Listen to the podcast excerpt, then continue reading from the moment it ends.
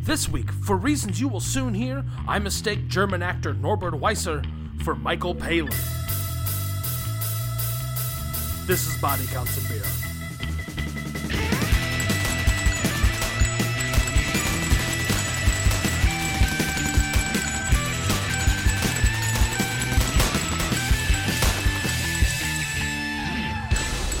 Hello and welcome to another edition of Body Counts and Beer. I'm Mark Rosendahl. I'm Patrick Bromley. I'm discovering to my shame that I cannot do a kaiju scream right now, and boy, what a bad time to figure that out. I'm Jonathan Rooney Taylor. I want to know when you can do a kaiju scream. Nope, wait, never mind. Moving on. It's when the blood moon sets in the west and the sun rises. yeah. Yeah. And speaking of which, this week, for the first time ever, we are taking on the Godzilla canon with 1974's Godzilla versus Mecha Godzilla. Yeah. That's right, flesh and blood kaiju versus robo kaiju. Uh, alien robo kaiju. Yeah. Versus Bat Dragon?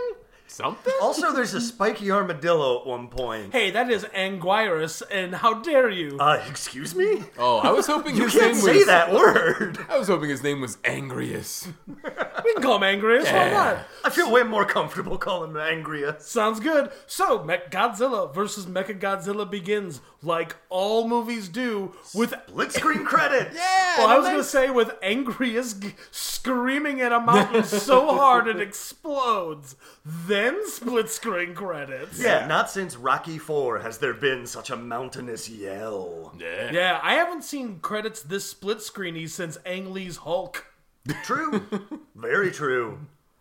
Uh, so yeah, the movie begins with a big spiky monster that is Angrius, as you want to call him. He is an armadillo-y, ankylosaurid type kaiju, uh, friend of Godzilla, noted friend of Godzilla. Yeah, it says so in the movie. Yeah, yeah, yeah. Well, his initial appearance is in the movie Godzilla Raids Again, uh, where they are enemies, but then Godzilla beats him into friendship submission, and from Hmm. then forth they are besties.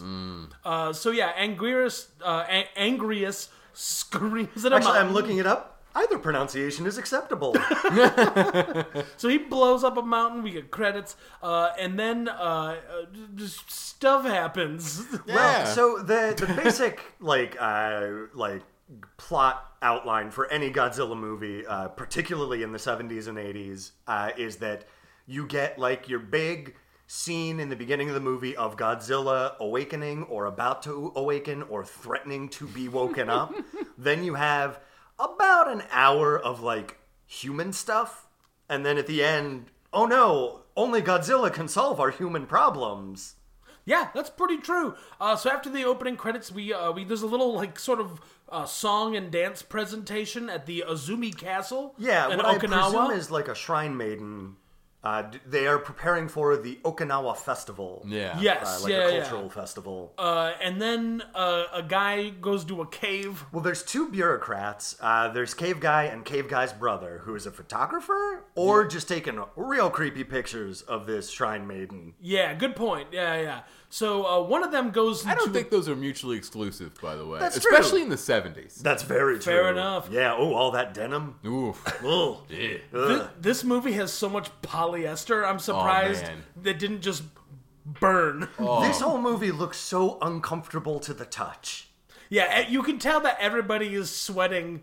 Profusely. Profusely. Yeah. Yeah. Everything absolutely. is textured. Yeah. Nothing is smooth. Uh, but the Shrine Maiden, uh, in the uh, during the conclusion of her dance, gets a vision of the future, a vision of destruction, uh, where she sees that a giant monster is going to come and destroy Okinawa. and the monster she sees specifically is Ghidorah. It's Yeah. King Ghidorah, Yeah. They had some left over still. Yeah. who does not make an appearance in this film, unfortunately, because he is the best.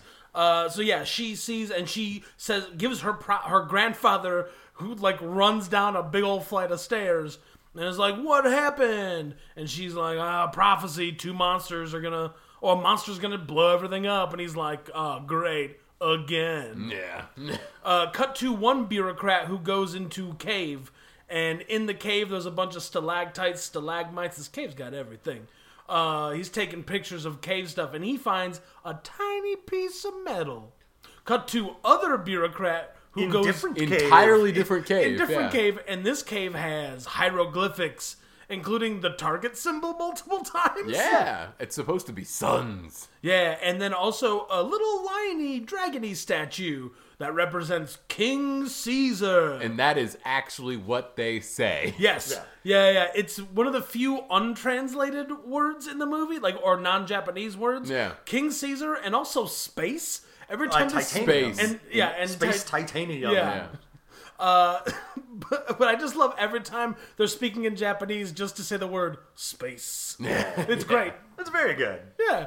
Uh, so yeah, they find this uh, little uh, uh, statue of King Caesar, who is Okinawa's like own kaiju. Guardian kaiju. Yeah. So the the woman that he is with, uh, the relation between the two, I cannot recall. I She's think they a- are like strangers at this point. She's an literally- archaeologist, Yeah, and yeah. she snuck into the cave paintings, and he was like, "Oh, you know this stuff." yeah, yeah. she So, regales him yeah. with the the legend that uh, Azumi Castle was besieged by mainlanders. Dirty mainlanders. Right, bunch of dumb pricks. Island life. Hell yeah! Oh, if we could all be on island time right now, like Keanu Reeves. Yeah. Mm. Ooh, that sounds nice.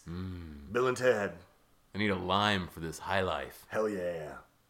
Anyway, Anyway. that I thought that would have more steam in it. It You didn't. know it didn't. Uh, pina coladas. hey! um, but she uh, she regales the the legend uh, that the uh, Azumi Castle was under attack, but who should come to their aid but King Caesar? Which like, there's no fucking way they called him that. What are you doing? It is like it is an ancient Okinawan monster.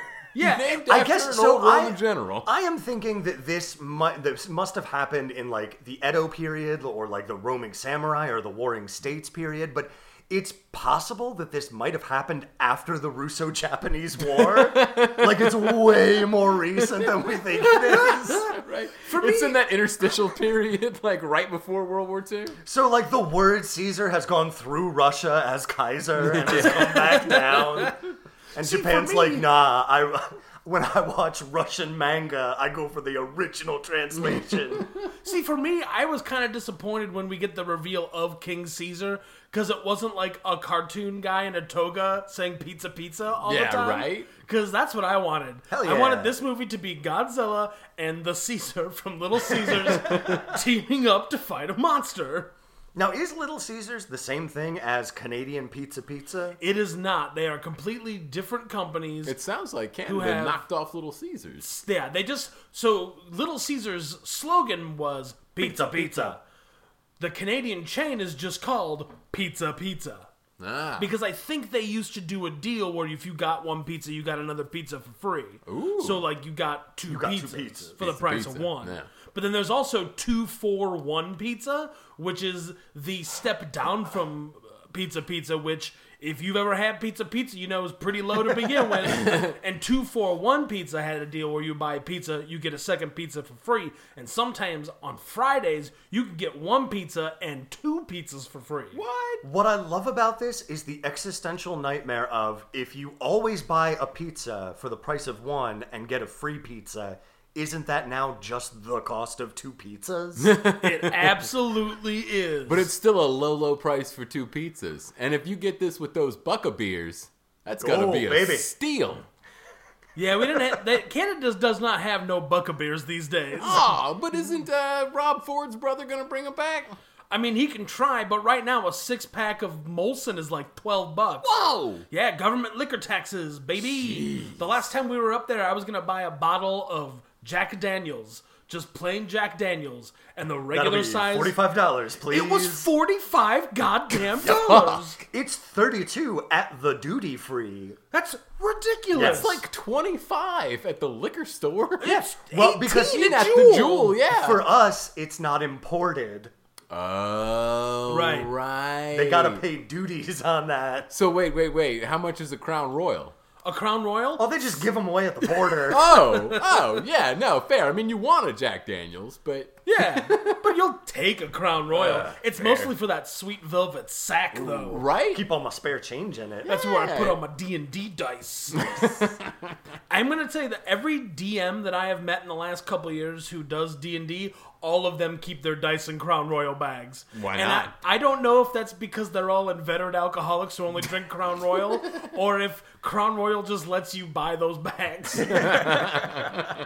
or if there- there's like a like a like a like a nerd store around here that just sells old Crown Royal bags. Now, see, I gotta go full GM dirtbag and keep all of my source books in a cigar box. Oh, Ooh, sure, like a nice. humidor. Yeah, there you go. You want to make sure to keep all that moisture out.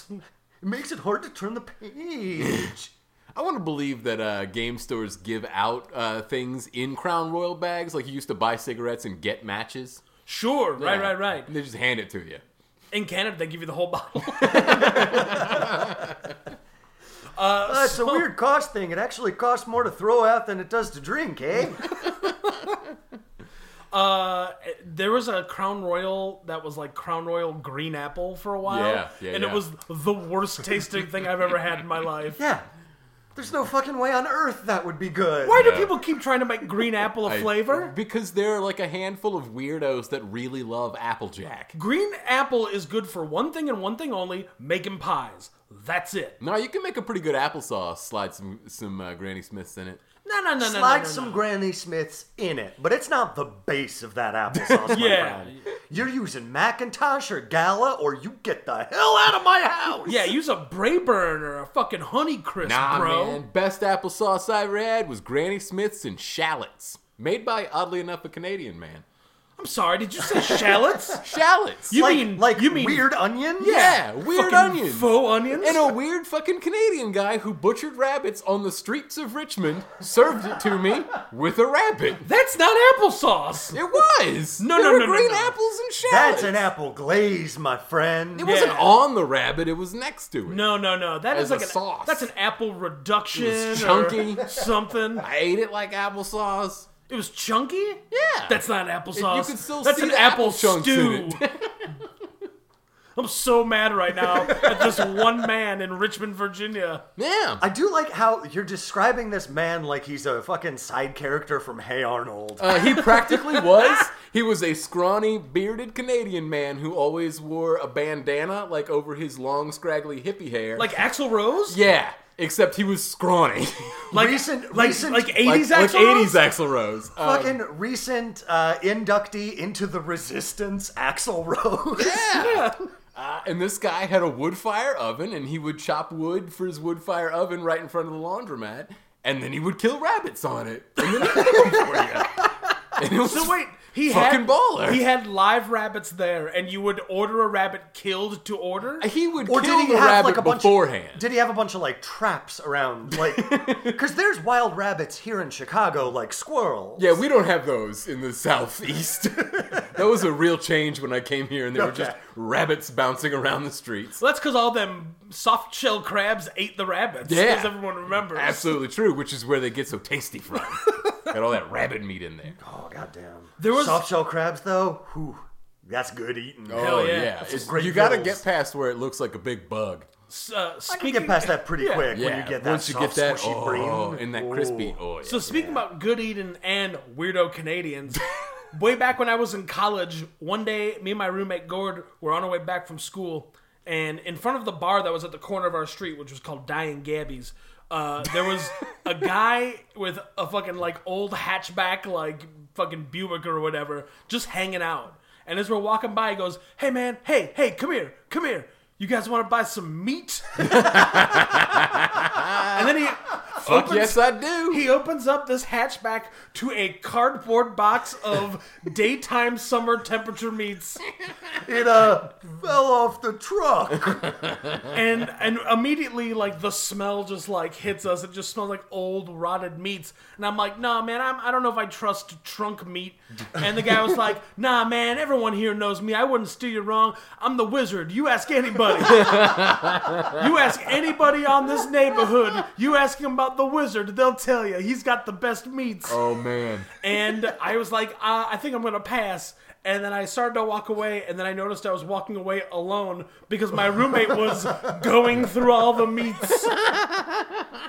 So I've seen because I've spent a lot of time in New England. That's where my mom's family is from. So I'm very familiar with the like gas station shrimp buckets. Yeah. Sure. But this is the first I've ever heard of trunk meat. Drunk meat. Yeah, this isn't like a guy who traps his own lobsters and keeps them in like a bucket of water. This is a human being who has Was it like wrapped up in like butcher paper? No, it was wrapped or- up in just like homemade, like it was like just saran wrap that you got from home, unrefrigerated in a cardboard box in the back of a hatchback in the middle of summer. And, it And he was, was the wizard. His Right, name was, so- he referred to himself as the wizard. So clearly, those were children parts Yeah. he was selling you. Most he definitely. brought children over to his candy Mm-hmm. cabin. well, he's not a witch.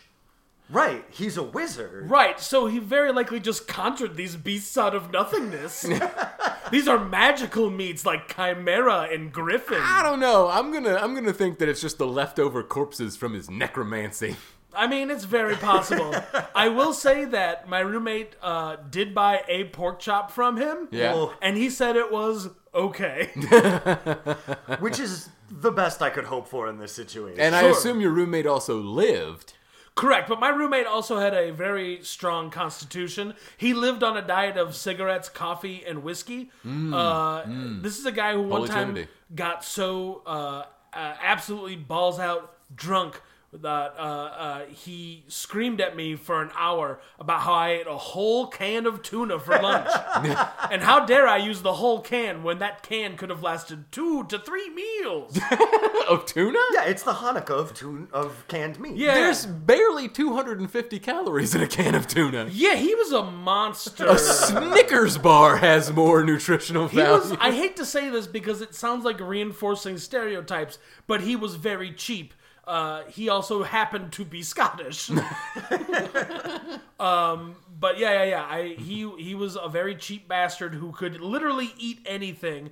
I would see him. He we would make lentil soup in a slow cooker. Uh, and you make this giant Yeah. batch of lentil soup. That lasts you a month. Yeah, you just leave it on the slow cooker, the slow cooker on indefinitely Oh, until boy. the soup is gone. Oh, man. And every like day or two, you just add a Water cup of it. water in Yeah. there to thin it out again. and by the end of it, it was just eating like rock salt. it had reduced so much. yes. Yeah, we had a cast iron skillet that was never ever cleaned. Uh, not even from like bits and pieces of stuff. Just all just left on. Yeah, just all left on for a nice. It, it, it was like two inches deep when we got it, and by the time we left, it was only an inch deep. Whoa. Just formed like a nice crust on there. But I'm not, I'm not gonna lie. Every time you cook bacon in there, it was super good. Tasted like everything. Yeah, we- And bacon. We also had one frying pan we called Old Smoky because Smokes up on you. Uh, Gotta watch yeah, it. we got it. We bought it for one dollar at a thrift store, and it was like an old, one of those like old '80s nonstick pans Yeah. where anytime the temperature is above low, the nonstick begins to like r- ripple, and bubble, and smoke would come off. But that's how you had to make your eggs. yeah. Good times. Hey, Godzilla. yeah. There we go. So, anyways, they find this little piece of the guy finds the little piece of metal. Later on, uh, uh, now oh, that's right. Then a, a creepy guy. Uh, sh- There's a creepy guy following both brothers at this point. There's Right. a creepy guy who is creeping on the the woman who is in what looks to be like a science lab of a university looking that's the at that's the archaeologist. yeah, that's the archaeologist. yeah, Yeah. and she's looking at she's trying to like solve the riddle of this weird fucking statue. Yes, and he's got he's like a creepy like goatee having guy, all like black turtleneck, Yeah. the whole deal. yeah, he's he, Japanese Charles Bronson. Yeah, he creeps on her. He leaves, and then, Then immediately another guy. another creep shows up, and this guy wears like a big, long, like Keanu Reeves Matrix style trench coat with eight inches of collar. Fuck yeah, buddy. That guy's protected from winds, rains, all sorts of things. I don't know. I think a good gust of wind is going to lift him off the ground like a sail. Yeah, like the flying nun, and then he just goes to wherever God needs him. Right. is that how the flying nun worked? Yeah. so. It's also how Bruce Banner works. That's true. God just sends a really strong gust of wind. Yeah. Picks the Hulk up and throws him, throws him to Ohio or something. Tosses him to a new place. Uh, so yeah, But then he does break up the like crooked real estate trust. Right, or hangs out and with some street toughs, or you know, Teaches him the value of a good hard day's work. yeah, Hulk stuff. Yeah, Sometimes he goes on trial. that's true. And four is there. For reasons I can't remember. Nor can I. I think Daredevil is his attorney. I believe that's correct. And Stanley, I think, is a member of the jury. That sounds right. Oh, you should always hire Harvey Birdman. Hell yeah. He always wins the case. Always. It's true. Uh, so the two creeps do some creeping.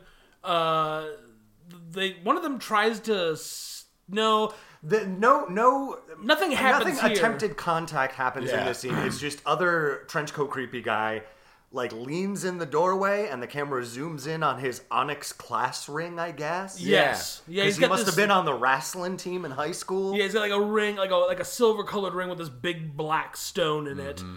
Uh, then we cut to at this point everyone has gone back to Tokyo. We cut to this doctor. He's examining the little metal piece, and he, He says, just as I thought, space titanium! Oh, I'm always suspecting space titanium. "What I love about it is later on someone finds a brick of it, and he brings it to the doctor, and he And he's goes." like, yep, that's space titanium, He goes, all right. he goes, just as I suspected, a bigger piece of space titanium. Then he hands it to the guy next to him and he goes, Yep, it's space titanium. Affirmative space titanium. Seen this plenty of times. uh, so they put the piece of space titanium in like a laser chamber and they shoot it with a laser and they're like, well, that didn't work.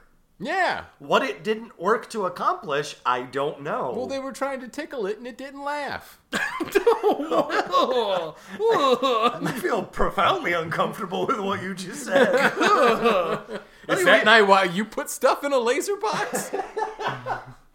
to be fair, the, and then my favorite part about this scene is this is where the doctor introduces his magic science pipe.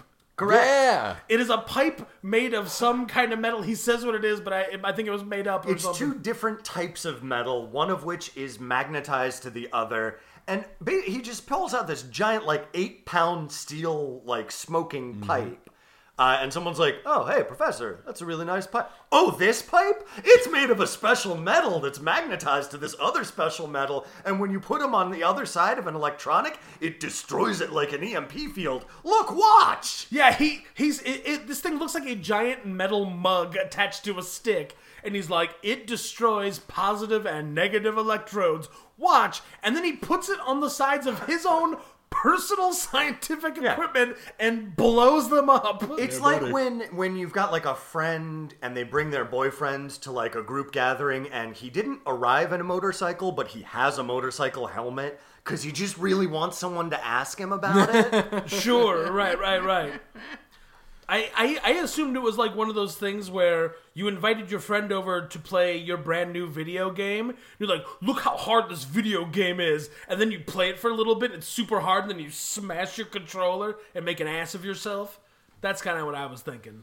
I got some problems I was with going to say we we're on video games. mine Ah. mine was related to the topic we were talking about. Yours is you got bored, I guess. Uh, Mark was just telling us that he owned WCW versus NWO World Tour for Oh, 64. that game was fucking bullshit. oh, man. You would finally get a good hold and you would just clip through the other character. The- the computer cheats in that game. Oh, so bad. I mean, I'll be honest, I did not actually own that game because I don't fucking support WCW or NWO. WWF all the way, baby! Oh, yeah, but their get game the at that. F out. It's E Town now. Oh, man. Their game at that time was shit, though. Everyone's games at that time was shit. No, WCW versus NWO was pretty good, except for everything we just said. yeah, I mean, aside from Friar Pro Wrestling, there's no good wrestling video games.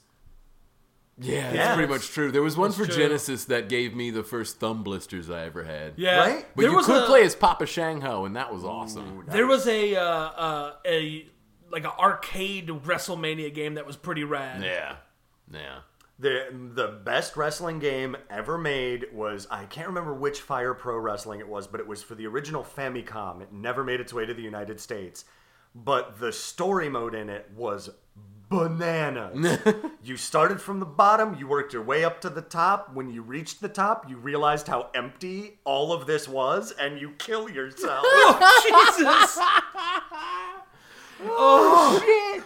There was... It's dark. there is no new game plus. E There was a, or an NES uh, wrestling game that was just called pro wrestling. Yeah. And most of the guys were just like just generic like Bob God. Backlund jobber looking guys. I fucking love the the generic like before they got sports licenses to do Right. sports games, and they would. This is Gary Rons. Right. So they were all just like Bob Backlund looking jobbery type guys. But then there was one guy named Starman who wore a head to toe pink leotard with a big blue star on his face. Nice. And then there was also, I think, I don't remember what it was called, but I think it was just the creature. And it was literally the creature from the Black Lagoon. Nice. And y- you would get in there, and his special move was he eats your face.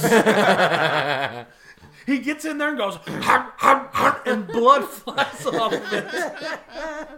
He was pretty rad. Man, I there are few things that I miss more than like late 80s early 90s professional wrestling where they're like, "Yeah, no, the Undertaker is literally an undead creature. Yes. when he defeats you in wrestling, he kills you and you become part of his like entourage of undead."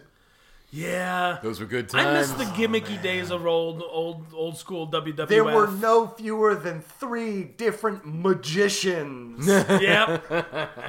I mean, we've been. o- I know we've talked about these old wrestling gimmicks so many, So many times, in this times. podcast. they're so good. but they're so great. Uh, I uh, j- like like the fucking they're so dumb too. The Bushwhackers and the Legion of Doom and Erwin R. Shyster. Uh, Who was just a lawyer. yep, he was just a lawyer. The Big Boss Man and the Mountie. Yeah. Big they Boss had Man their- became the guardian angel. That's right. Big Boss Man and the Mountie had a fight, and the loser had to go to jail. Oh, Big Boss Man would be such a problematic character now. Correct. I think he was a Matic problematic character human. then, yeah. Oh yeah, no, let's not even talk about that. Yeah, no. Yeah. Let's not even talk about what those poor bastards did to their own brains with steroids. Sure. And concussions.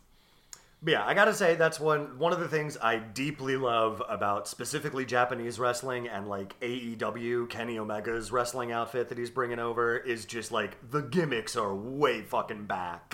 See, I'm It's all on board. so good. Uh, s- one of the guys from AEW, Joey Janela, Yeah, was just on Doughboys recently, and I was pleasantly surprised. real good. Yeah.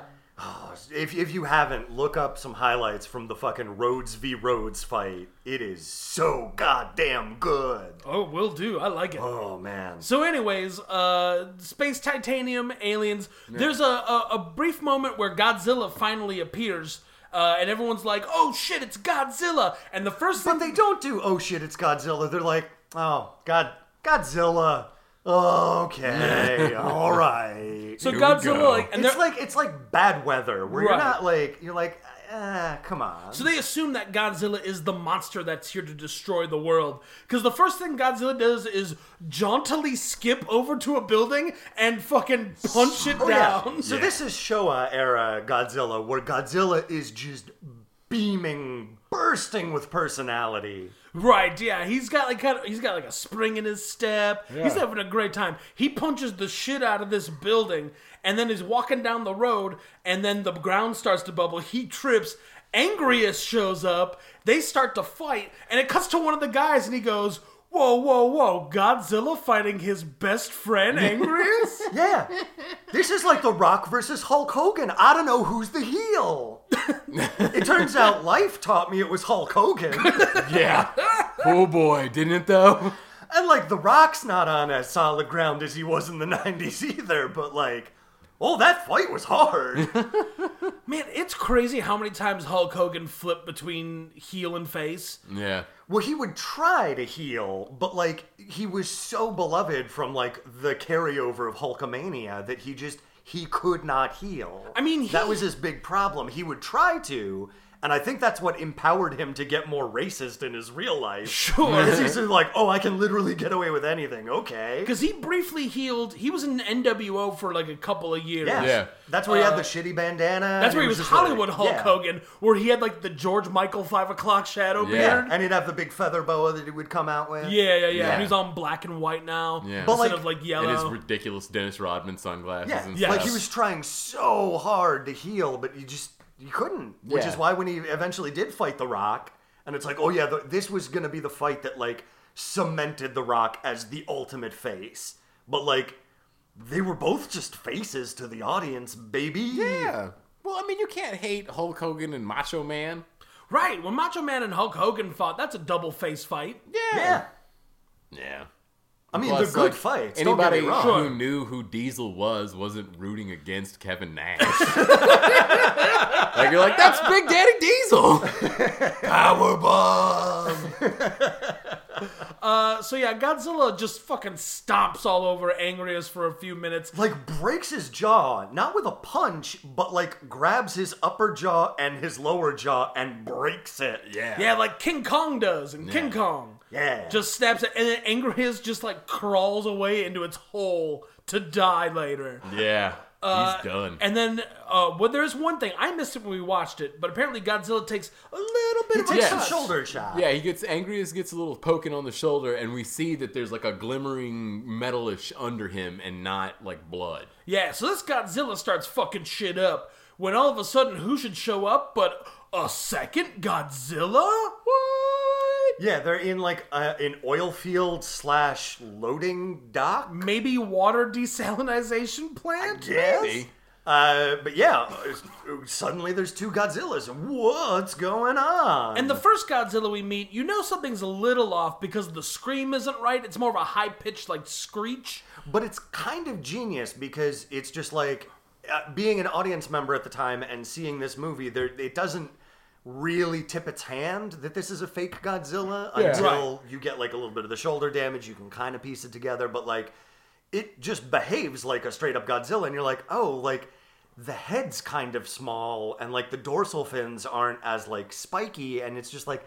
I'm a little disappointed with the design direction they went for with this Godzilla movie. Right.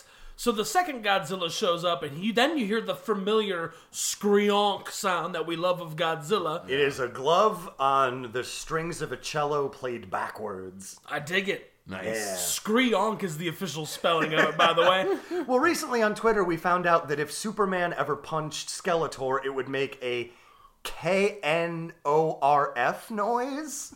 K N O. Grunf? Crumph. I feel like there's got to be a ch in there, like There's the not. bones breaking. Yeah. he's a weird skeleton wizard. Right, it, it would. It should be snappy. Yeah. But I guess because he's got all that dead flesh on him too. See, the Like way- his head is a skeleton, but his body is flesh. right? Yeah, yeah, yeah. He's a he's a man whose face was turned to bones Yeah. because he made someone mad in Eternia. I guess. I don't know.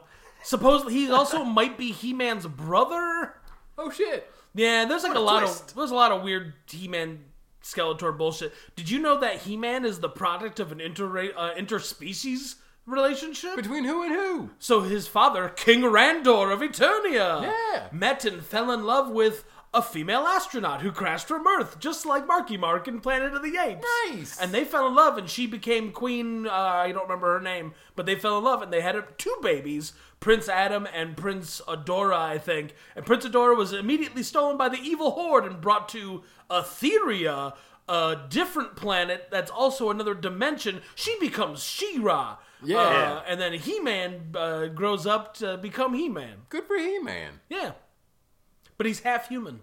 I Nah. did not know that until very recently. The old Hercules thing. That going lets on. us, you know, relate to him. Right, it means that any of us can be Anyone can be He-Man. You could all be He Man. Yeah. All we need to do is get in the air, a spaceship, fly to another planet that has a semi steampunky sci fi civilization. Frank Frazetta. yeah. Yeah. Do some fucking and have a He Man, no big deal. Not like those fucking Thundercats where you just gotta be born into it. Nah. yeah. If you ain't a Thundercat, you ain't using that sword. Elitist. yeah, but you, when you a Thundercat, you a Thundercat for life. It's true. From your first cigarette to your last dying day. Uh, so yeah, so the two Godzillas. Uh, uh, there's a very brief little fight until uh, then all, out of All nowhere. of the flesh of fake Well, Godzilla no. like evaporates. the first thing that happens is Godzilla like shoots like a little bit off of his chest, and you're like, oh, this is clearly a robot. Then out of nowhere, we cut to this command Oh, bunker. Yeah. Where these guys wearing the coolest silver, like spangly suits, and this guy's smoking a cigar, and he's like, ha ha ha, ha Godzilla, idiot. More like Dudzilla. Then this Godzilla, yeah, melts its flesh away to reveal a giant Robot Godzilla. and my buddy. favorite part is the little the scientist guy that is off on the side. He goes, mm, "Mecha Godzilla would be a quite the uh, the name for this guy." It's like, yeah, all right. But what I love about this movie is that as soon as a piece of information is revealed to any character, everybody in the movie knows it because from this point on, the head alien will call that creature Mecha Godzilla. Correct. Yes. And also, the minute that Mecha Godzilla reveals himself as Mecha Godzilla, the scientist immediately goes, Oh, it's an alien. Yeah. that, Aliens. that space titanium came from an alien, and that's what they made Mechagodzilla out of. Yeah, it's gotta be. So Mechagodzilla shoots its fingernail rockets at regular Fucking Godzilla stomps Godzilla. and stomps Oh, yeah. Godzilla. Godzilla slinks off into the water, apparently dead. Yeah, well, all that blood comes up. Yeah, yeah, yeah. yeah, there is. I forgot how like bloody these movies get. Yeah, this is like Tarant- Tarantino spurting happens Yeah. later. Yeah, yeah, and yeah. I think I- like it's okay because it only ever happens to monsters or aliens. Yes. Yeah. like a human gets a cut on their hand at one point, and that's as bad as it gets for people. Yes, correct. So I think that's how they were able to like kind of get away with it. Because even at this point, Godzilla was for the you know, King Kong was all right, but Godzilla was for the children. Just like Wu Tang, correct. Correct. Just like So like yeah, they, they were able to still get like a pretty low rating for these movies to come. It was out. rated G. Yeah. And I guess, I guess, yeah, I guess violence doesn't count if it's robots or radiation Yeah. monsters. It's rated G for good fucking time. Hell Hey, buddy. Uh, so yeah, Godzilla uh, in theory dies, just sinks into the ocean. Mecha Godzilla, um, but also Mecha Godzilla. Godzilla is like broken; it just Yeah. falls over. They keep saying his head, head control, unit. is out because Godzilla and Mecha Godzilla uh, shoot their respective weapons. So Godzilla uses his atomic breath. Mecha Godzilla shoots his fucking Bifrost Rainbow Bridge I beam at him, Yeah. and they meet in the middle, and then they both explode. yeah, we've all seen Dragon Ball Z. We know what happens when two fireballs collide. I've Hami, not, hami, hama! I've not seen Dragon Ball Z. I don't know anything about it. Oh, You would but you've dig it. missed like good 20, 30 minute segments of anime characters like really, really clenching to get a poop out. so what would happen is they were making the anime series while the manga was still being made, and the manga obviously like would, like Toriyama would take breaks and he wouldn't get it done in time. So eventually the anime would get a little bit ahead of the manga. But they didn't want to like start making their own story because then more issues of the manga would come out and they'd have to like figure out how to fit it in. So they would just have like, well, okay, we know these two characters fight, but we don't know how the fight resolves. So we're gonna have an entire episode where they are literally just flying at each other, just screaming. "Ah! Ah! Ah!" So much grimacing. Oh, so much grimacing. Isn't there a character named Vegeta? Vegeta and Vegeta is the king of grimacing. Vegeta is great. He uh, he is a, uh, a oh what is it? Uh, not a Scion. Scion. Saiyan, Saiyan, Yeah, Super Saiyan. Saiyan. Uh, and what that is is he's basically a person, but he can fly and shoot fireballs and has a tail. And when it's a full moon, he turns into a giant ape. Is Yeah. he the green one? No, No, Oh, that's, that's Piccolo. Piccolo. Piccolo. Yeah. King Piccolo, who was a bad guy, but then does a face turn after does. he gets defeated by Goku. And True. then Goku is the main guy. Yeah, Goku's Correct. the main good guy. Goku is the main good guy of Dragon Ball, and eventually he has a son, Gohan, who like spins off into his own shit later. Yeah. And that's It's not Dragon Goku. Ball Z. Dragon Ball Z is like Gohan slash Goku stuff going on. Yeah, they're And both in Krillin is like a child from the future. And when they get superpowered, they get super Aryan. Correct. Yeah, I've seen that. Their hair turns white and it shoots up. And their eyes become blue. It's oh, weird. okay, that's Yeah. creepy. It's a little weird. I don't like that. But they do have spirit bombs. They do have spirit bombs, and also there is an arc where Goku dies, and he has to run up a giant dragon to get to a floating island to train hard enough to just be alive again. Yeah. Also, uh, they did make like a fighting game for maybe PS2. They've made a lot of fighting games. One for of it, them but was the, really the great, Dragon though. Ball Z Budokai for the Yeah, PS2. was Budokai. very good. Budokai was a good time. But like at this point, don't watch it because there's Yeah. like 800 fucking episodes of that thing. Well, that's too many. Yeah. There is Dragon Ball Z Kai, which is a new like retelling of Dragon Ball, where because we have all of the story, it cuts out all of the filler bullshit. So they'll get through like four episodes worth of story in 20 minutes. Oh, okay. So if you're gonna do Dragon Ball, check out Dragon Ball Kai. I still got two seasons of Voyager left. Voyager's really- taking so long. They'll get home one day. They they will spoiler. suddenly and unexplainedly, and it's very disappointing. My favorite part of Voyager is that uh, the Doctor like is like he, he begins as like your your data type character who's like I'm a hologram and I can't do these things. I don't know what being a human is. And then all of a sudden one day is like singing opera and Yeah. falling in love. well, what I love about him is that he's just an emergency hologram protocol because the actual doctor on board the Fucking ship dies, dies. yeah. and he's just like, "Dear God, I wasn't meant to be alive this long." like, Yeah, it's- like he has an actual like existential breakdown of just, "I'm not meant." To exist this much, what do I do?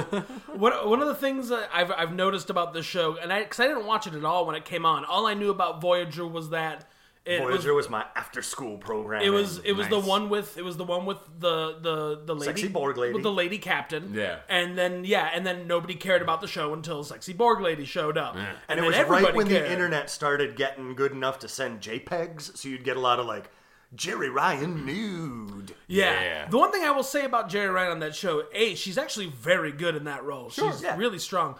Uh, I felt so bad for her every time I watched that show. I was like, Shh, that lady did not eat a full meal for like Ever. four Oh years. God, yeah, Ooh, Yeah. She's so small. Like, and in a like skin tight leotard. Yeah, a the skin whole tight time. leotard with like built in like mechanical corset ribs. Yeah. Mm-hmm. I just felt s- I feel s- it looks painful to watch. Yeah, She did divorce that shithead though. That was a nice move on her part. Yeah, yeah, the guy uh, Jack Ryan. I was That's gonna his say name, Jimmy yeah. Ryan. Yep. Yeah, the guy who uh, almost became state senator. Yep. Where he almost had Obama's seat. He was like the front runner by far, but he had to pull out of the race because it uh, uh, they pulled out his records from his divorce, and it turned out he was a creep who took his wife to sex clubs Whoa. and forced her to participate against her will. Yikes! And that was his wife before Jerry. No, Ryan? that was his That wife, Wife, Jerry, Ryan. Whoa. Yeah. Um. So, anyways, Godzilla.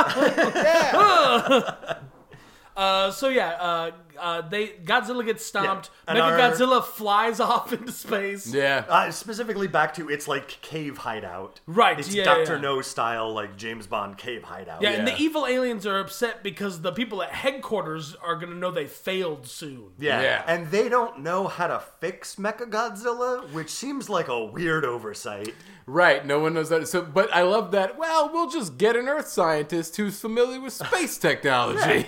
And what a coincidence! An Earth scientist familiar with space technology wanders into their cave. So yeah, we've got at this point uh, the the story kind of splits into two groups of our human heroes. Uh, one of them uh, flies, I believe, to Tokyo to get some uh, like statue information to bring back to Okinawa. Yeah, they go to like translate the runes Yeah. that are on the Yeah. statue, and they And find then- out it's like an ancient Okinawan language. While And the when they're other on- guys go back to the cave with the space metal. Yeah. Yes. And when they're on the plane, the the group of archaeologists uh, bump into the coolest fucking like beat reporter Yeah. I've seen in my goddamn life. Creep number two. creep number Yeah. two, uh, who, like creep number one, dressed in all black with a trench coat, which makes it kind of hard to know, like, who's what where, because they wear big aviator sunglasses and trench coat. Yep. Yeah. Uh, but this one has wild hair and smokes. Uh, A cigarillo. A cigarillo. He's smoking like the Al Capone sweets Yeah. yeah, yeah. on an airplane. damn. God damn. On so an cool. airplane, And baby. he introduces him by saying, "I'm a." He says, "I'm a reporter, but most people call me a muckraker." Anyway, jokes aside, couldn't help but overhear that you're going to this like famous uh, archaeology professor. Uh, Ah. Yeah. yeah, and the other guy's just like, yeah, yeah, weird. I didn't know that. You know, this lady with the statue is also going to see this uh, this famous archaeology professor. I guess I'll escort you to the university to be a gentleman about it. And she's like, all right, that's fine, that's fine. They split a taxi cab. They arrive at the professor's house, uh, and she's like, well, thanks for seeing me on my way. You know, have a nice life. And he's like, oh no, I'm I'm going in with you. We're friends now. Oh, uh, what? Uh, excuse ya? me. uh, and he very presumptively knocks on this professor's door as if he knows him because he does. It's his uncle. Hey! Ah, take that archaeologist lady jumps on you. He had, he will throughout the course of this movie have weird and unnecessary subterfuge to trick this one woman. well, loose lip sync ship, John. So the next thing that happens is they're studying this statue, and creep number one shows up, and what follows is a fight between this guy and creep number one, where so there's act- there's three creeps. There's three total. creeps. So we've got There's- creep one, creep two, and Charlie Bronson creep. Yeah, this is Charles Bronson creep. right. Charles Bron, yeah, cre- he Charles Bronson creep is creep number one. Correct. Then, And there's, creep, number two, who's the reporter muckraker. Yes. Then And there's, creep, number three with the ring. yeah with the ring. Yeah. No, no, no. No, That's- Muckraker's got the ring. Muckraker has the Right. ring. Creep Yeah. number three is like he's like the amalgamation of Muckraker and He keeps uh, showing up like outside of houses and like noticing things Yeah. in Yeah. the background of shots. He's the only he's the only creep that doesn't interact with anybody else. Yeah, for correct. a while. Uh, so yeah, so creep number one shows up, and they have like a, a protracted fight scene uh, in this. Creep number Charles Bronson creep wants the statue. yeah, Yeah. Charles Bronson creep fights uh, this this guy, and they're just fucking going at it. He tries to smother him with this pillow. Meanwhile, Uncle Professor literally just standing there going. Uh, um, uh, And during part of oh." it, he's even picked up the gun and is still just like, "Uh, eh, ah, I don't Yeah, know. but so it's like a it's like a silenced like it looks like a, like a 32 caliber like it's a small gun with like a silencer but the way that uh, Professor Uncle is holding it you would think it's like a fucking Magnum Yeah, like Yeah. it's gonna kick back like a 50 cal or like something. he's in horse stance both hands on the Yeah. on the fucking gun and I'm like I I know nothing about guns and find them pretty gross but like I know that you look cooler than that with a gun come on you're not even trying. So uh, eventually they uh, manage to fight off Charles Bronson Creep, and he escapes into the night.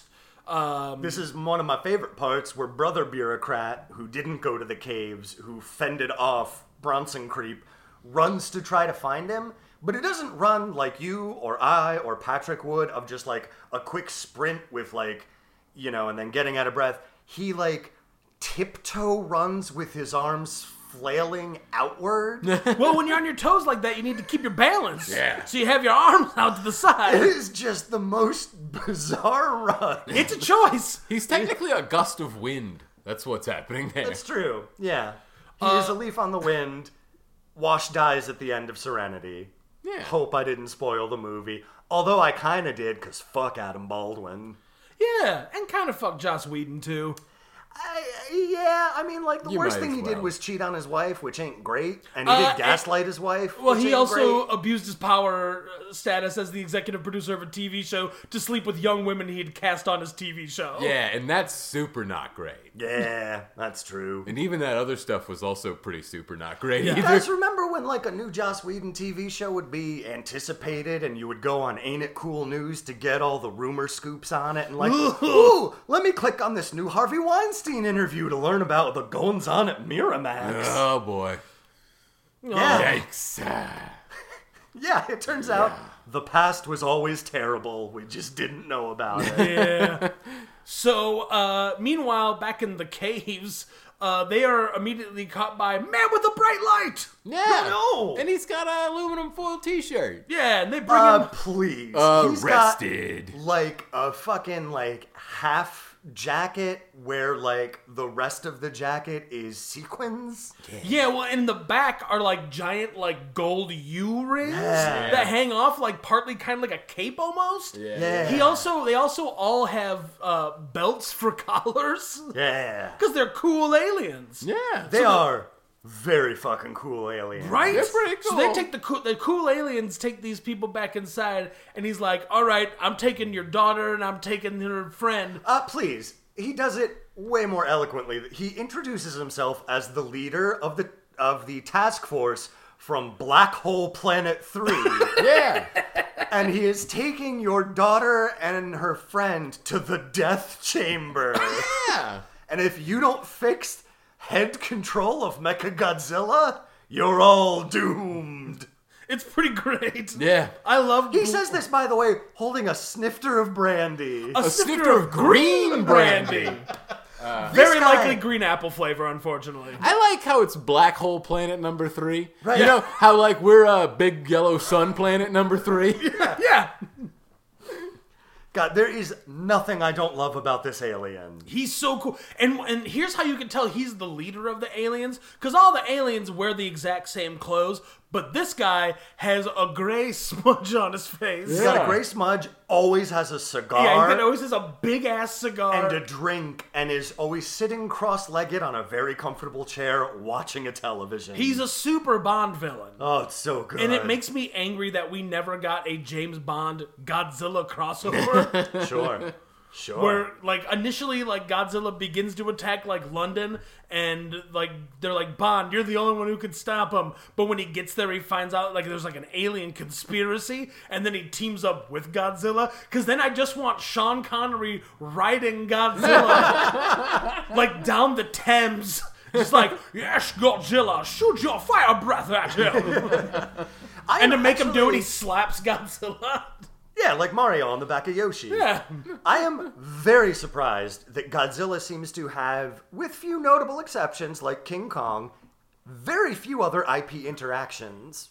Yeah. Yeah, I mean, I know. Like, there's no Star Trek Godzilla, there's no Transformers Godzilla, There's no kiss saves Godzilla. there's no Teenage Mutant Ninja Turtles Christmas with Godzilla. true. I think There's no Alvin and the Godzillas.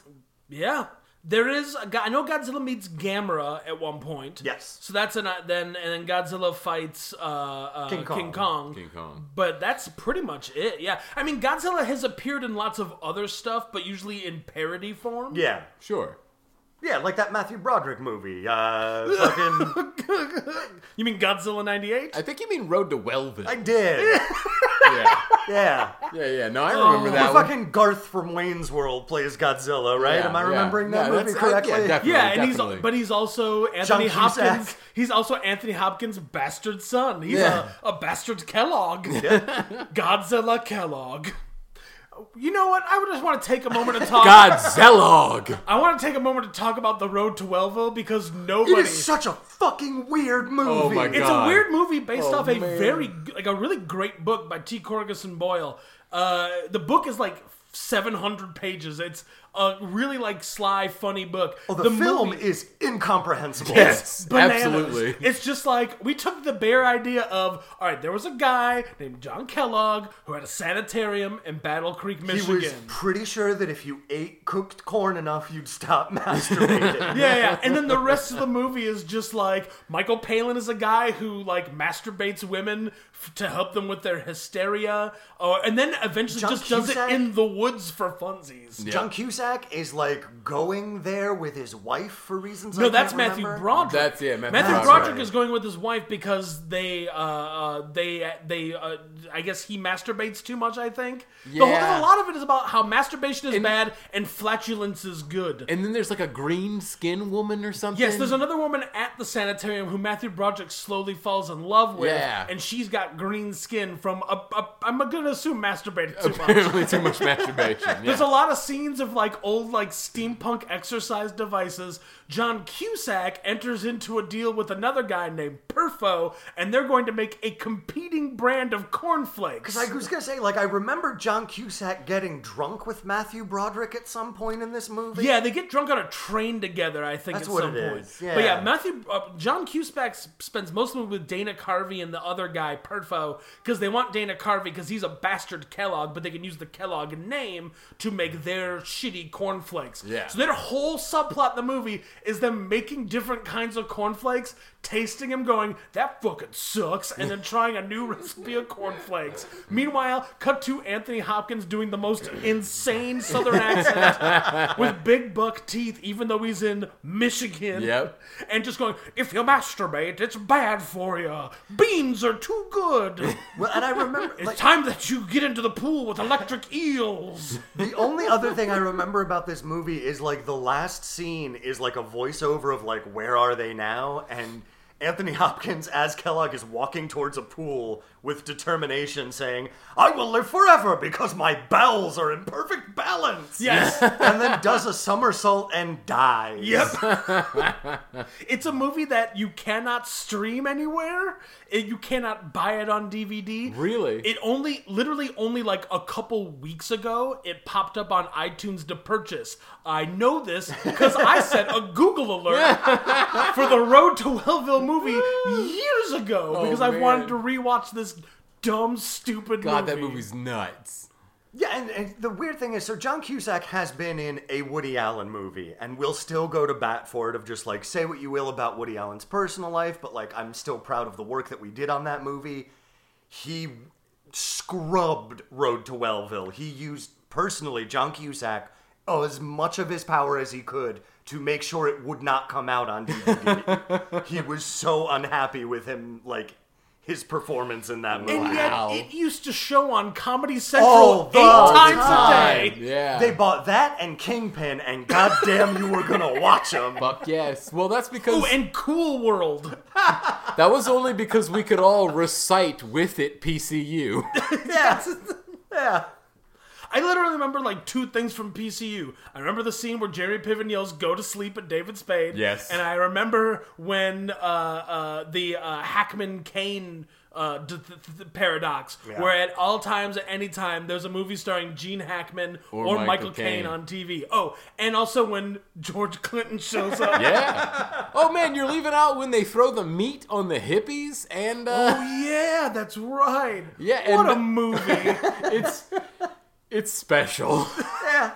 I mean, any movie starring Jeremy Piven would have to be, wouldn't it? Yeah. Did you see that he's now doing um uh cameo the the video thing where like you you hire celebrities Oh, shit. to send you like a like a Personalized birthday greeting? messages, yeah. So now they're doing uh, Zoom calls. Okay. So for fifteen thousand dollars, Holy shit. you can get a ten minute Zoom call with Jeremy Piven. What? Buddy, you can get a voicemail message from Kevin Conroy, Batman himself, for like seventy bucks. That's not bad either. Yeah, No, it's not. That's rad. But I'm not Yeah. going to spend $15,000 on the No sixth male way. lead from old school. Oh man, what are we gonna talk about? Life in suburban Chicago? I, I, all I would do is be like, hey, can you tell me what's wrong with John Cusack?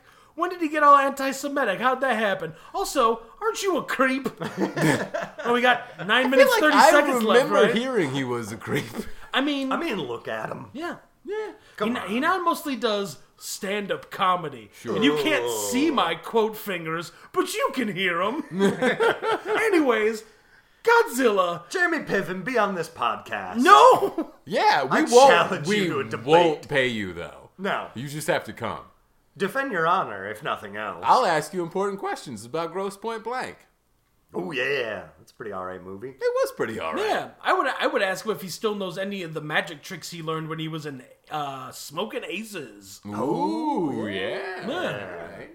Or were those stunt hands? No, like he- David Bowie's contact juggling. I very labyrinth. clearly on the Smoking Aces DVD, they spend a lot of time letting you know that Jeremy Piven spent a lot of time learning close-up card magic. So I really, yeah, obviously I love Blu-ray and 4K Blu-ray. The picture and audio quality is amazing. Blah blah blah blah blah. But I deeply miss because now every behind-the-scenes thing is like a slick produced documentary. Yeah. Right. I so profoundly miss when they were just like, shit, throw some cameras of ours in the press junket too, so we can get some of that craziness and just put it on the fucking DVD, I guess. Yeah. yeah.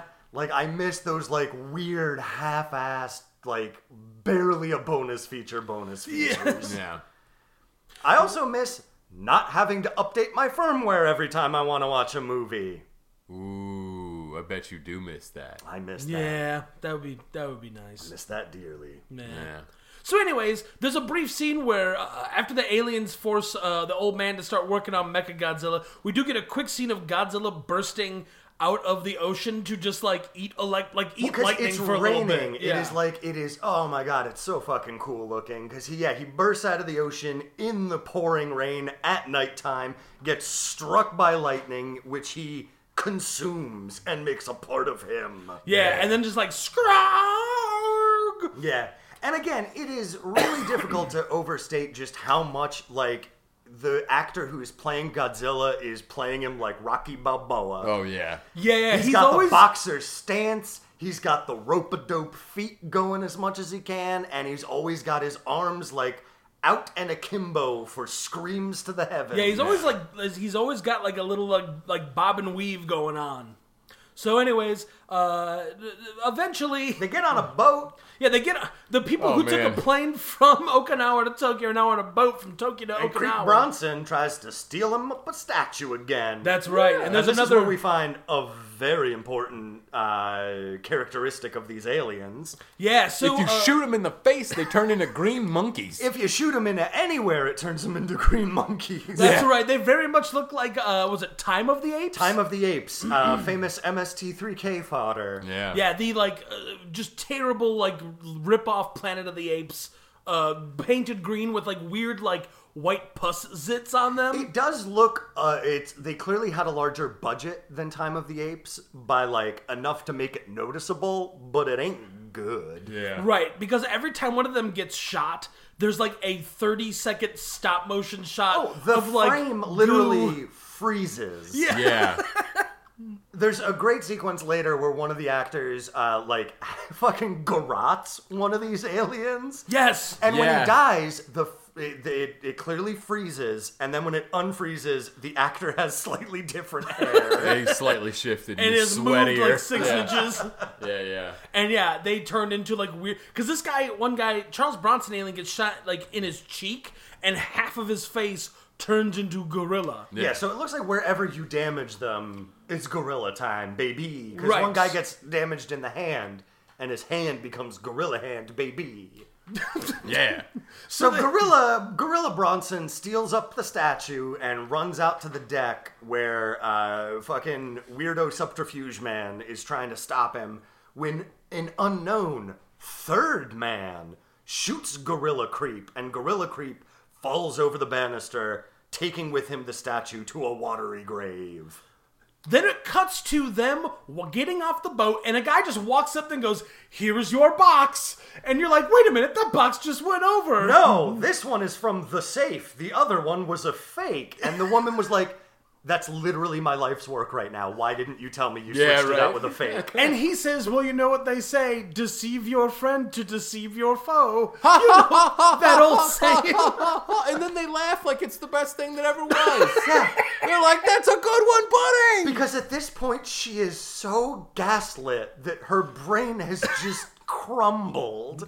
I also think she's probably like pretty relieved that they still have the statue. Correct. Yeah. Because Yeah. yeah. they they break the hieroglyph and they see that uh, it basically says it prophesizes that two monsters will team up to save the earth, and in order for that to happen. King Caesar is clearly one of the monsters, and we need to return this statue to the Azumi Castle when the sun rises in the west and the blood moon is like There is a Said blood it, moon. yeah. When, Blood when, red when- moon, yeah, yeah. when the moon is red and the sun rises in the west. Yeah. So, meanwhile, old man finally fixes Mecha Godzilla. Cool alien is just like, thanks. And he's like, let my daughter go. And he's like, no problem. Come no with problem. me. Follow me, which is not how you let people go. No. Yeah. Instead, he goes, ugh, and kicks him into the death chamber. And then they turn on the steam. it's what I love about the scene is like, they get stuck in there and they go, oh no. And he's like leaning against a wall. And then like three jets of steam shoot out. And he goes, ah, ah, ah. So they go and then to he the other leans on end. another wall. And then three jets That's of the steam, steam. come out. Oh no! Then he leans against another wall, and three jets of steam come out. And then all of a sudden, the lights turn red, and it's like the Burger like King KFC. Yeah, Yeah, it's the buddy. heat lamp lights. The chicken warmers are on. And someone even says, "Oh no, they're trying to cook us alive." Yeah. It's pretty great. Yeah, yeah. Uh, so they are they're taking the statue back to Azumi Castle in Okinawa to uh, call forth King Caesar to help them defend themselves against Mechagodzilla. Yeah. Only to find that uh, the the aliens have gotten there first and are holding the old man and the lady from the But prophecy. before that, they run into they run into the uh, the Interpol agent who the the fucking Interpol agent is with the other group at this point. Yeah, there's but- two inter. Both of the fucking long coated creeps turn out to be Interpol, Interpol agents. agents. Yeah. Yeah. Yes, that's right. important, Keith. Yeah, yeah, and they've known the aliens have been here on Earth for six months. and they're just trying to like, we don't want to make any big moves. Yeah. like we know they're up to something, but like you know we're Interpol. They have to commit a crime for us to actually capture them. yeah. And building a 200 foot robot monster, not a crime. Uh, apparently. let me get out the uh, Airbud rule book. And yeah, Mark, there's no law that you can't build a giant Mecha Godzilla All right. Well, fair enough. as long as it's not nuclear powered with enriched uranium. No, Okay, and I mean, as long as it's also not professing communism. Sure, true. Because that would tip the delicate balance of power. Yeah, yeah. I'm just. You just remind me of like the big commie robot in Pacific Rim, and I got super happy for a moment. Where its head is just a nuclear power reactor. oh, is that the one that has the, the rocket punches? uh, I believe so. And it damn, just that straight up movie's is so like good. red and has hammers and sickles and shit on it. There you go. God damn. Such a good movie. Yeah, it is. The second one, not so much. Haven't seen it? Real bad. Well, don't want to. That's Skip tough. it. Yeah, it's rough. So, anyways, everyone begins. Everyone basically escapes, and like, we get to the point here where this is like the final like monster fight. Right. So they finally are able to summon King Caesar. To do this, they bring the statue, they put it on top of the thing, they dispatch a couple aliens, they turn into gorillas. It turns out that the sun, the the blood moon setting creates a mirage that makes it look like the sun is rising in the west, thus fulfilling the prophecy. Which then lights up the eyes of the idol, which shoots a laser into a nearby mountain where we see King Caesar. Yeah, it blows up the mountain, and we see King Caesar, but he's asleep. He's a giving it to sleepy time. yeah, and King Caesar is like a giant like bat, lion, dragon something man yeah. thing. It's kind of like a big fucking gremlin. So, meanwhile, Mechagodzilla has woken up and is slowly storming his way across the countryside. They need to wake up King Caesar. But how? Mark, we need to sell some vinyl singles off the back of this fucking movie. ah, Can so we do both with one scene? we'll get the prophecy chick to run down on the beach and give us a little soft pop tune. I believe it's uh, what is it? Uh, Anka is the style where it's basically like Japanese '70s lounge music. Oh, okay. There's a name for it. There is a name for it, and the the woman who plays the shrine maiden, whose name is escaping me, is like a famous. Oh, That's like why she's. It, it would be like, oh, Lady Gaga's in this movie, weird, and then she sings, and you're like, oh, I Oh, get it. yeah, yeah, Yeah, yeah. So she sings a song uh, asking King Caesar to wake up, grant her wishes, and wipe tears from her eyes. Yeah, Yeah. buddy.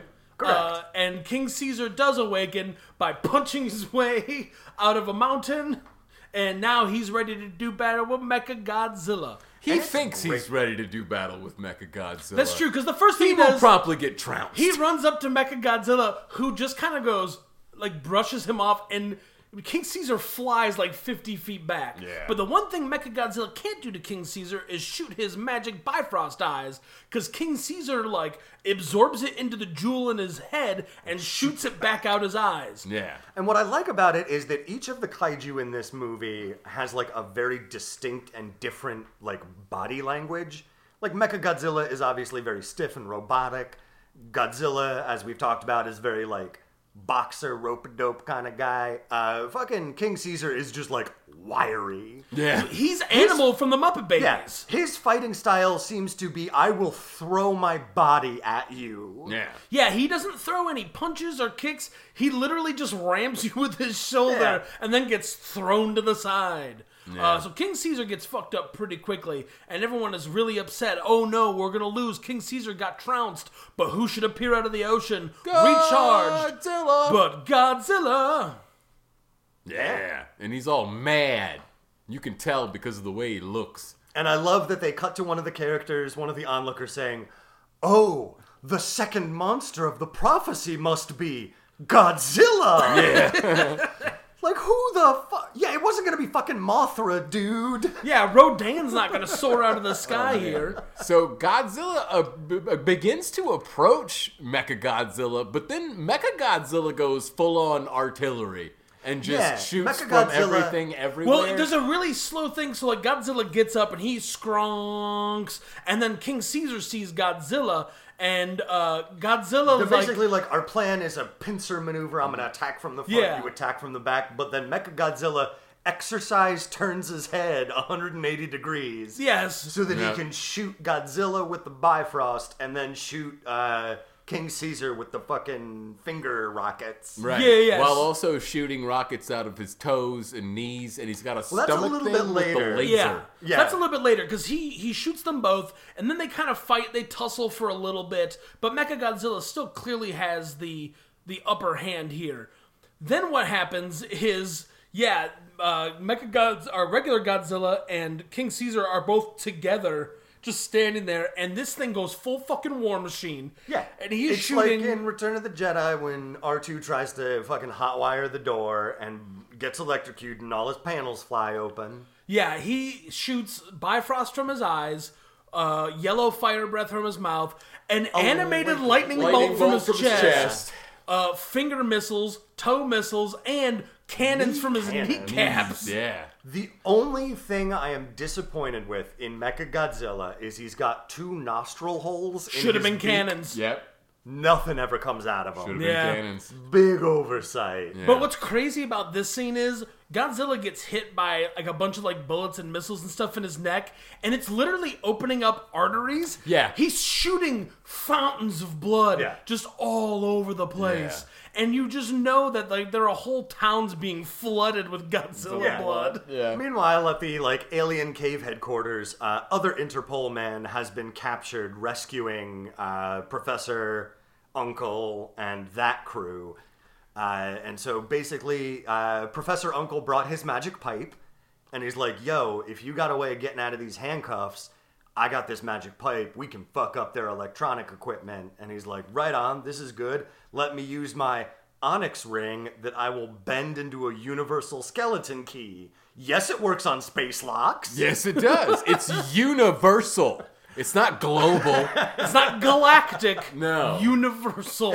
right? Uh, so there, he is taking an incredibly long time getting these handcuffs off of him, and then he like taps the professor, and the professor's like, "All right, here's the magic pipe." Uh, and he's just like- Meanwhile, But the thing is, you're like, okay, so he's gonna. Obviously, the way this movie is gonna end is he is going to like use the magic pipe to take down the command center, and then Godzilla will have the opportunity to kill Mecha Godzilla. Got it. Except Professor Uncle is just like, I'll give you the signal, then you go attack Right. those electronics, and then they just don't do anything for a while. Well, no. Yeah. He says, I'll give you the signal. And then whisperedly, he says, let him fight. Yeah, yeah. and then Godzilla rips Mecha Godzilla's goddamn head off. Yes. After he charges Most. himself with interior lightning, turns himself into a magnet Yeah. to stop Mecha Godzilla from flying away, then holds him down and rips his goddamn head off. Yeah. And at that point, the He's like, "Oh, professor gives the signal. He's like, all my right, we're blowing up. God. here. Yeah, let's go. Yeah, let's go. So he barely sneaks. He kind of just walks over, and they're like, "Oh no, Mecha Godzilla blew up!" And then they blow up his computer, and then Interpol And guy they just shoot Everybody. everyone. Yeah, Interpol guy shoots all the aliens in their fucking neck, and Yeah. black blood spurts out all over the place. Yeah. They all turn into creepy gorillas.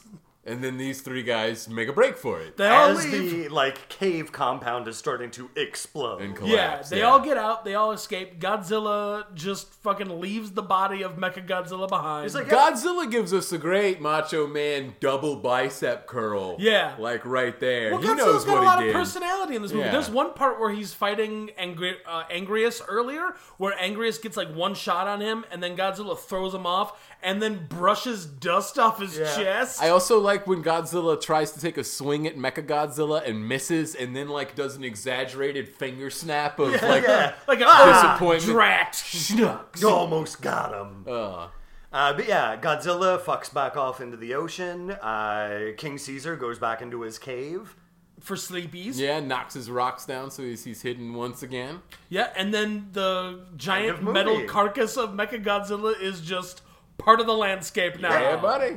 Credits. Yeah.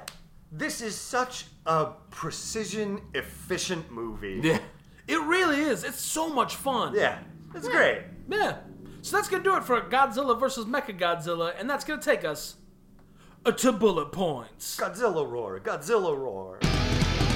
Bullet points.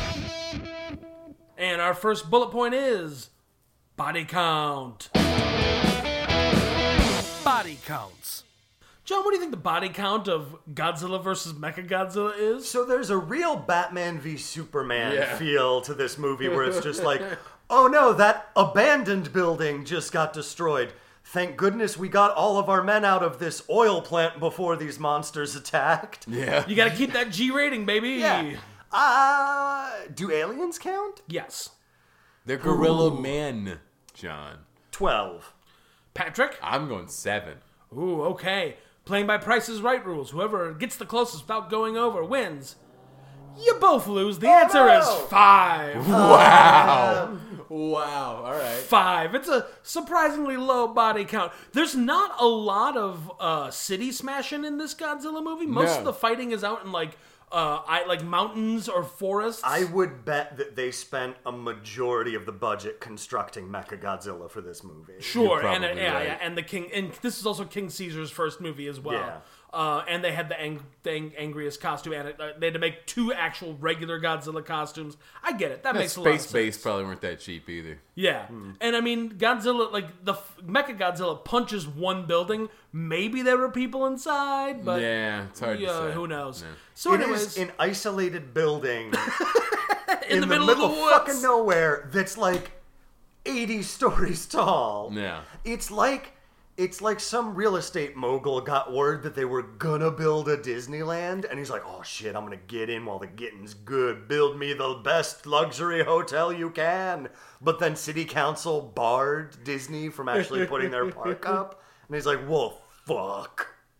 good stuff. Yeah. So that's gonna take us to our next bullet point: best kill. Best kill. John, what's the best kill of Godzilla versus Mecha Godzilla? Three words. Go, rotted alien man. Oh, he took it.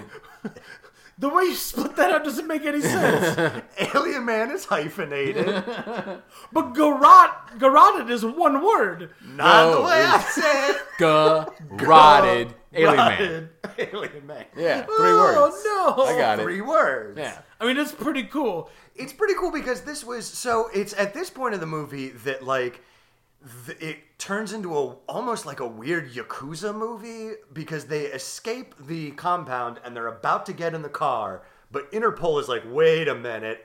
And he pulls out like this yarn tape measurer basically and ties it to the ignition and they get out and they use that to turn on the car and the car explodes cuz they fucking wired it, god damn it. Yep. So he's like, "Well, fuck! You'd use mob tactics on me. I'm gonna use mob tactics on you." It's pretty great because they knock on the door. They give the secret password, which is Alpha Centaurus. The door opens and a guy goes. "Boop, boop, That's boop, weird. I boop." could have sworn someone said the other part of this password. Garroted. It's great. It's awesome. It's a good one. Patrick, best kill. Uh, I'm gonna go with Godzilla ripping Mecha Godzilla's head off. it's pretty great. It's- Is Mecha Godzilla alive? Because he has Well, to be alive for him to be on killed. the one hand, I will grant you that it's a giant robot. On the other hand, I do want to point out that the chief alien gives orders to God to Mecha Godzilla by talking into a CB radio and directly addressing Mecha Godzilla. he says, "Mecha Godzilla, kill King Caesar. Mecha Godzilla, kill Godzilla." so in in the sense that so he passes the Turing test. I think correct. so. Yeah, He's basically he's a close giant, enough. He's like a giant data. Yeah, yeah. oh, I wonder if Mecha Godzilla fucks. I wonder if Mecha Godzilla goes on trial to see if he's alive. Uh, I love that, that. That's like a recurrent thing in all Star Treks is they have to do like the Is the not alive thing actually alive though? Yeah. What counts as alive? Yeah. Also, I'm going to say it here on the record right now. It has nothing to do with anything, but the greatest character arc in all Star Wars history Nog. Rom's son Nog starts as Jake Sisko's shitty friend, the tiny Ferengi, and by the yeah. time it's over, he's a straight up fucking lieutenant in Starfleet, and he's the helmsman on the fucking Defiance. That's fair. That's a real rags to riches story. It is. Naga's the fucking best. Anywho, Mark, best kill. I'm going for super cool alien leader getting shot in his goddamn neck, Neck. That's and a good one. spitting out like weird black goo all over the place. Yeah. Uh, because of the amount of black goo that comes out of his neck. Oh, yeah. It's a distressing amount. Yeah. Very good. It's awesome. Uh, also, it was I was very sad to see him go because I watched 30 movies with that guy. Oh yeah, that guy was great. He was chewing up scenery all over the place. Oh yeah, with his big gray smudge on his face. Oh yeah. Hell yeah. And then, of course, he turned into a gorilla. Yeah. of course. Like you do. Uh, so that's going to take us to our third bullet point. Generally, this is where we would do war crimes. However, we cannot begin to contemplate or even extrapolate what intergalactic law might encompass. So we are forced to go with best weapon. Best weapon. Mark, best weapon. Uh, I'm going with rainbow bifrost eyes on Mecha Godzilla.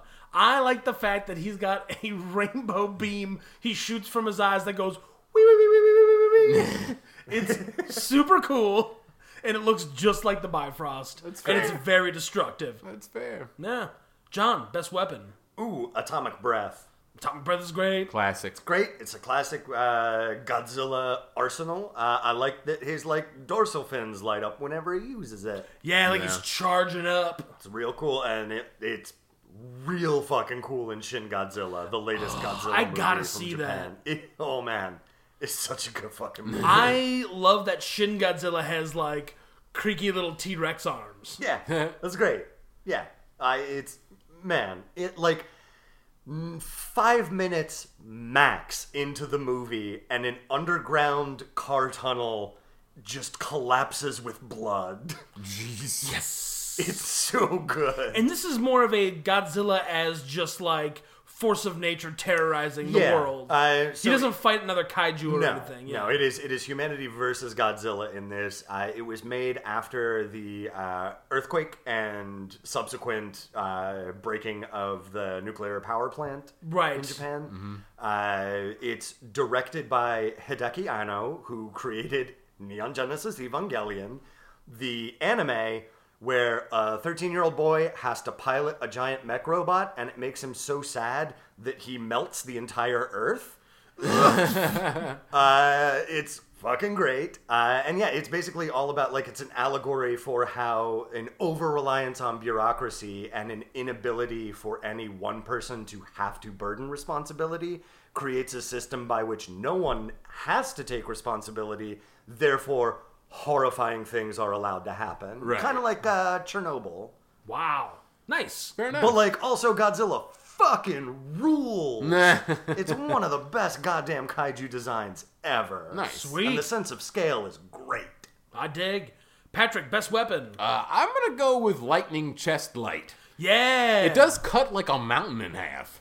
That's true. And also, it can't And be it's clearly stressed- like hand drawn. It's hand-drawn It is Animation. very clearly hand drawn. Yeah. It's super cool. I like it.